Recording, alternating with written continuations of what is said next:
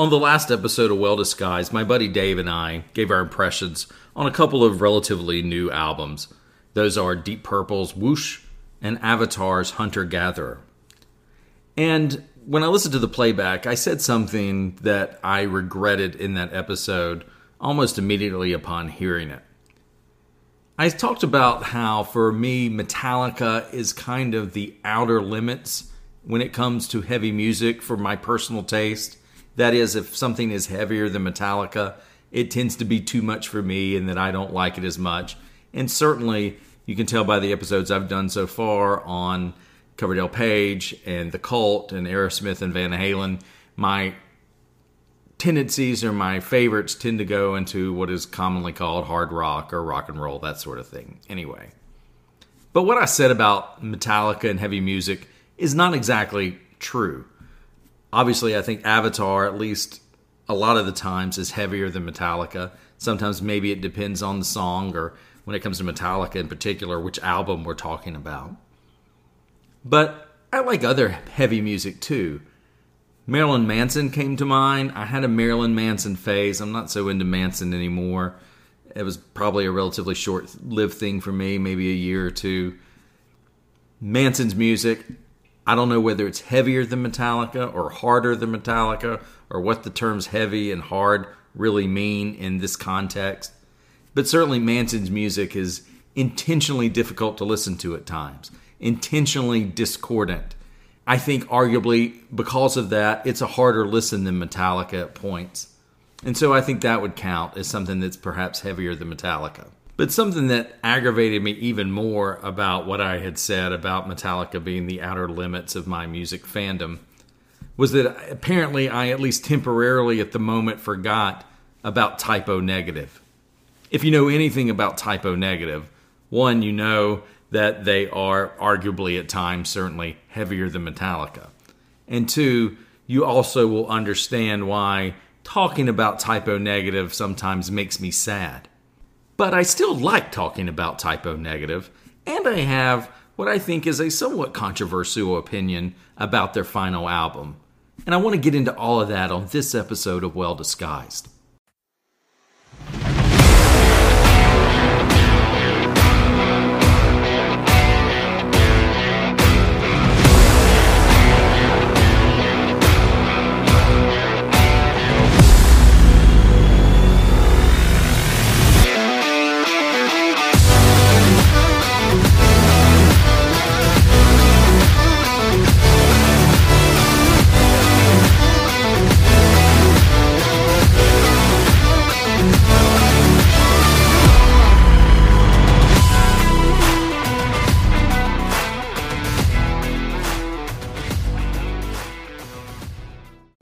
Of people lamented about what a terrible year 2016 was.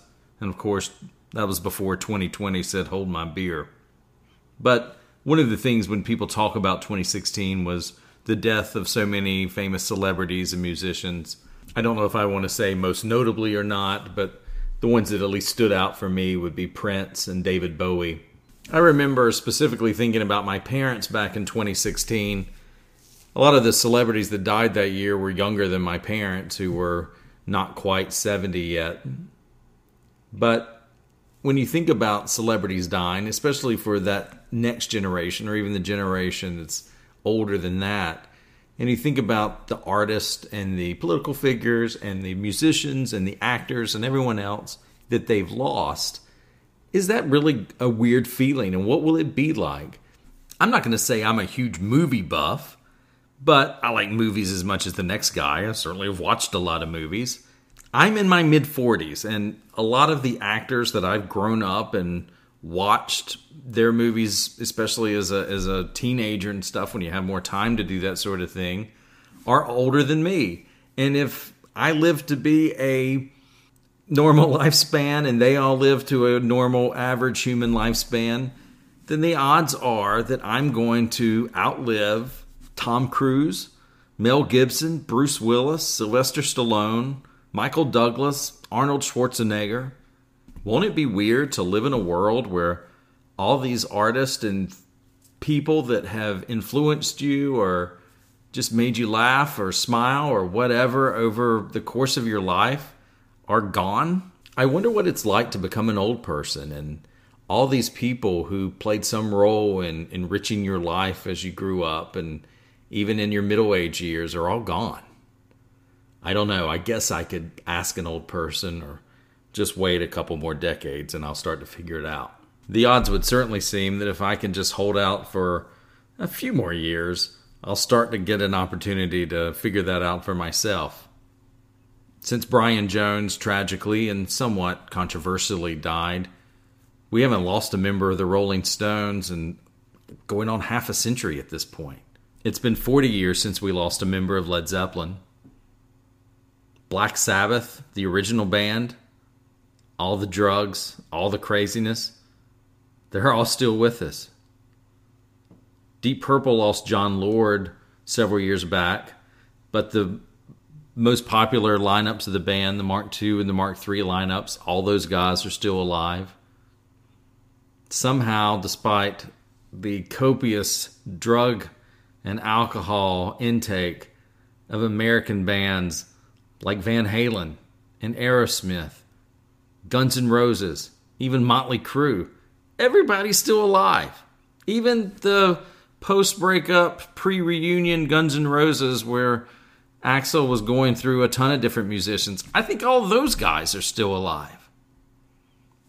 We lost Neil Peart, but everyone from ZZ Top is still alive. That's a, you know, trio comparison that otherwise wouldn't make much sense. Sure, we lost Jimi Hendrix in the 60s, but Jeff Beck is still with us, and so is Eric Clapton. The point I'm trying to make is there is a lot of loss that's coming, and probably coming relatively soon for those of us who love rock music. For me, though, so far, for most of my favorites, it's been relatively easy going. There's three deaths, three celebrity deaths that really meant something to me, that really hurt me, and that I think about more often than I would like. One was Ronnie James Dio, and I did an episode about Ronnie James Dio and why that man deserves to be in the Rock and Roll Hall of Fame just a couple, two, three episodes ago. Another was Lemmy from Motorhead. I can't believe Lemmy's dead. I mean, we talk, we joke about Keith Richards and how Keith Richards is going to outlive everybody and that sort of thing, but Lemmy was the same way. Lemmy lived an incredibly unhealthy lifestyle. It shouldn't be a shock to anyone that Lemmy died but I still was blown away by it. How could something, anything, kill Lemmy? If Lemmy was still alive 50 years from now, I wouldn't be surprised. That's how durable and what I thought about his ability to survive. I mean, Lemmy probably should have died 30 or 40 years before he did. And yet here I am expressing my surprise that he didn't live in an additional 30 or 40 years. I don't know. Anyway, the third celebrity death that I was going to talk about, and most pertinent to this episode, is the bass player and frontman for the legendary band Type O Negative. I'm talking, of course, about Peter Steele. Peter Steele is now, as the Led Zeppelin song goes, 10 years gone. He died in April of 2010 at age 48. I remember first reading about it on the internet at the time and not wanting to believe it, and maybe not really believing it at all and that's for good reason. Rumors about Steele's death had been around before. The band itself had placed a picture of a headstone with Steele's name on it and the dates 1962, his birth year, to 2005, back in 2005. Turned out it was just a reference to a new record deal, but some thought it maybe meant that something had happened to Peter. He also spent some time in jail for beating up what is described as a, quote, love rival and then went to a psych ward because his family put him there for a little bit after he got out of jail. That stint in the psych ward caused some to believe perhaps something had happened to Pete, and there were rumors at that time that maybe once again he was dead. If you do a web search for Peter Steele death rumors, you'll see all sorts of stories and articles about it. Even a marketing website like Adweek.com had an article in 2010 about the rumors. Sadly, of course, though, the rumors were true this time. I don't mean to only talk about Peter Steele. Type O Negative featured Kenny Hickey on guitar and also frequently on lead vocals. Kenny has a prettier voice than Peter, And it enabled Type O to have that dichotomy that a lot of bands have. We talked about it on the last episode with Avatar, but a lot of heavy metal bands have a growling sound and then more of a singing sound, a pure singing voice. Usually that's in the same singer, but for Type O, it was in two different singers, and really it wasn't even growling either, and that's part of the reason I think I like Type O. It's just that Peter Steele was 6'8, he was 260 pounds, and he had a tremendous natural baritone voice. Josh Silver played keyboards, and Johnny Kelly played drums, succeeding Sal Abruscato, and I'm sorry, Sal, if I'm mispronouncing your name. Sal switched to guitar and vocals on a really fine Type O style band after he left Type O Negative. That band's called A Pale Horse Named Death. The first record, I believe he's had two and maybe a single or two or an EP now. But that first record is mainly about his drug addiction and it's really outstanding. But Type O Negative broke up after Peter's death because he really was Type O. I didn't know the man, of course, but his personality did dominate the band. The aforementioned drummer, Johnny Kelly, once said that he thought Peter would be normal if he could have been normal, but he wasn't. He was 6'8 and he lifted weights, and he just had a look that wouldn't allow him to be a normal guy. He described Peter as a practical joker, and that's easy to believe. Type O's second album, the cleverly named The Origin of the Feces, is a faux live record. Well, I say it's clever. The Darwin pun is clever. Probably less so as the original album cover, which was a close up of Peter's sphincter. Now, I suppose a photograph of a man's anus for an album called The Origin of the Feces does sort of match up, and maybe it is a certain kind of clever. Anyway, clearly the band did not have pop chart success uh, as a primary objective. Getting back to the origin of the feces, though, it's a faux live album, and Lord knows there's plenty of rock live albums that aren't exactly live. But Type O's is the only one that I know of, at least, where the band is being booed and heckled by their pretend audience. They're being told that they suck. Type O had a sense of humor, but it was self deprecating, and that's a welcome change in the macho world of rock. Peter Steele was also the kind of guy who did in fact pose for Playgirl magazine and did and did so somehow without knowing the fan base of the magazine was largely not female. Eventually he discussed the unwanted attention he received from gay men with the song I Like Girls or I Like Goils. It's spelled G O I L S on the album. It's obviously meant to be I Like Girls but that song included lines like, I'm quite flattered that you think I'm cute, but I don't deal well with compacted poop. Again, a little bit of the sense of humor that Pete had. I'm wor- I worry here that I'm not showing him in the best light. Steele did go to jail for assault. He was bipolar, although that was not his fault. He had a bad cocaine problem. But those who know him best describe him as just a funny guy. Johnny Kelly said he was the opposite of how he was portrayed, and that the menacing frontman of Type O was the outlet for him that let him be something other than what he really was, which was just kind of the nice, friendly, funny guy. Peter Steele, in his vampire fangs and his menacing figure, seemed well disguised, and maybe that's why I like him. Anyway, the controversial opinion. I'm not sure that Type O Negative ever had a bad album, but I think their final record, Dead Again, was their finest. Most would probably say the commercial breakthrough that was Bloody Kisses, and it truly has some great songs, like Christian Women, about women who love Jesus literally, and Black Number One, about the hair color of choice for the women that Peter Steele was into, dyeing their hair that gothic black look. But Dead Again is the best top to bottom. There's not a bad track on it. Ever self referential, even the title track, Dead Again, references in a way those rumors of Peter's death. And the cover image of the famously hard to kill Russian mystic slash monk Grigory Rasputin, who survived multiple doses of cyanide and multiple gunshot wounds before finally dying. And that's sort of what he's most famous for, I think. Rasputin was the perfect and smart choice for the Dead Again cover. And let's talk about the songs. Type O Negative has a classical edge. The songs are almost progressive and progressive metal at times, despite being in the gothic metal style. It's classical in a way. In even five minute songs, often they have multiple movements within the tunes. The first track on the album is Dead Again, the title track. It's about another drug overdose and is smart in that way, and it's an excellent start. Tripping a blind man and its twisted tale of a seeing dog's death is actually very clever and witty. The third track on the album, The Profit of Doom, it's intelligent, but it's actually kind of a poor choice, I think, for the first single, which it was, although, again, this is Type O Negative. Most of the time, the single choices, especially at this point in their career, maybe didn't really matter. September Sun is musically so layered. The lyrics don't mean a lot to me, but musically it's as interesting as anything that Type O Negative ever did and is one of the highlights of the album. Halloween in Heaven, if you look on the internet, is supposed to be about Dimebag Darrell's death and how that affected Pete, but really looking at the lyrics it's kind of hard to tell.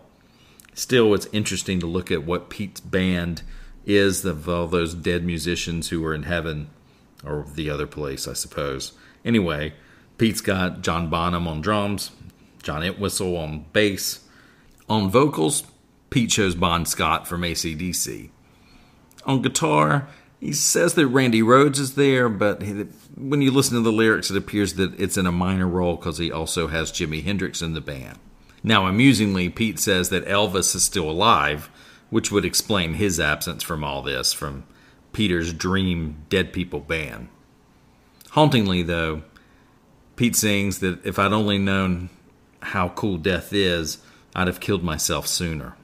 Of course, he didn't end up killing himself, but dead again indeed, I suppose. These Three Things is the next song on the album. It's one of the best, if not the best, songs on the record. It's about 15 or 16 minutes long. It's interesting because it is unab- unabashedly anti abortion. Still committed or recommitted or whatever to Roman Catholicism late in life, and it's most obvious in the lyrics here. She Burned Me Down comes next. It's not one of my favorites, it's actually my least favorite song on the album, but it's certainly not bad in any way. Some Stupid Tomorrow is the song that follows it, and it's better. It's short lyrically, sort of like She She Burned Me Down but the the song's just better. It's about forgiveness, both needing forgiveness and needing to give others forgiveness. Pete has the clever lyric, blood's thicker than water, though much harder to clean up. An ode to Locksmith is again tremendous. It's the next to last song on the album, and Peter Steele, who I've already talked about being Roman Catholic and who claimed to be more right wing than left, basically wrote a feminist song. This is a, a feminist anthem, really. Hail and Farewell to Britain is the final track on the album, and thus the final song that we ever got from Type O Negative. It's not about Britain at all, but it's about something that Pete had read about British fighter pilots who were shot down in war, and as they crashed to the ground, would sometimes say, All hail and farewell to Britain, as they knew they were going to die. It doesn't really seem to be about that, though. Um, it seems to be about a friendship that ended in betrayal.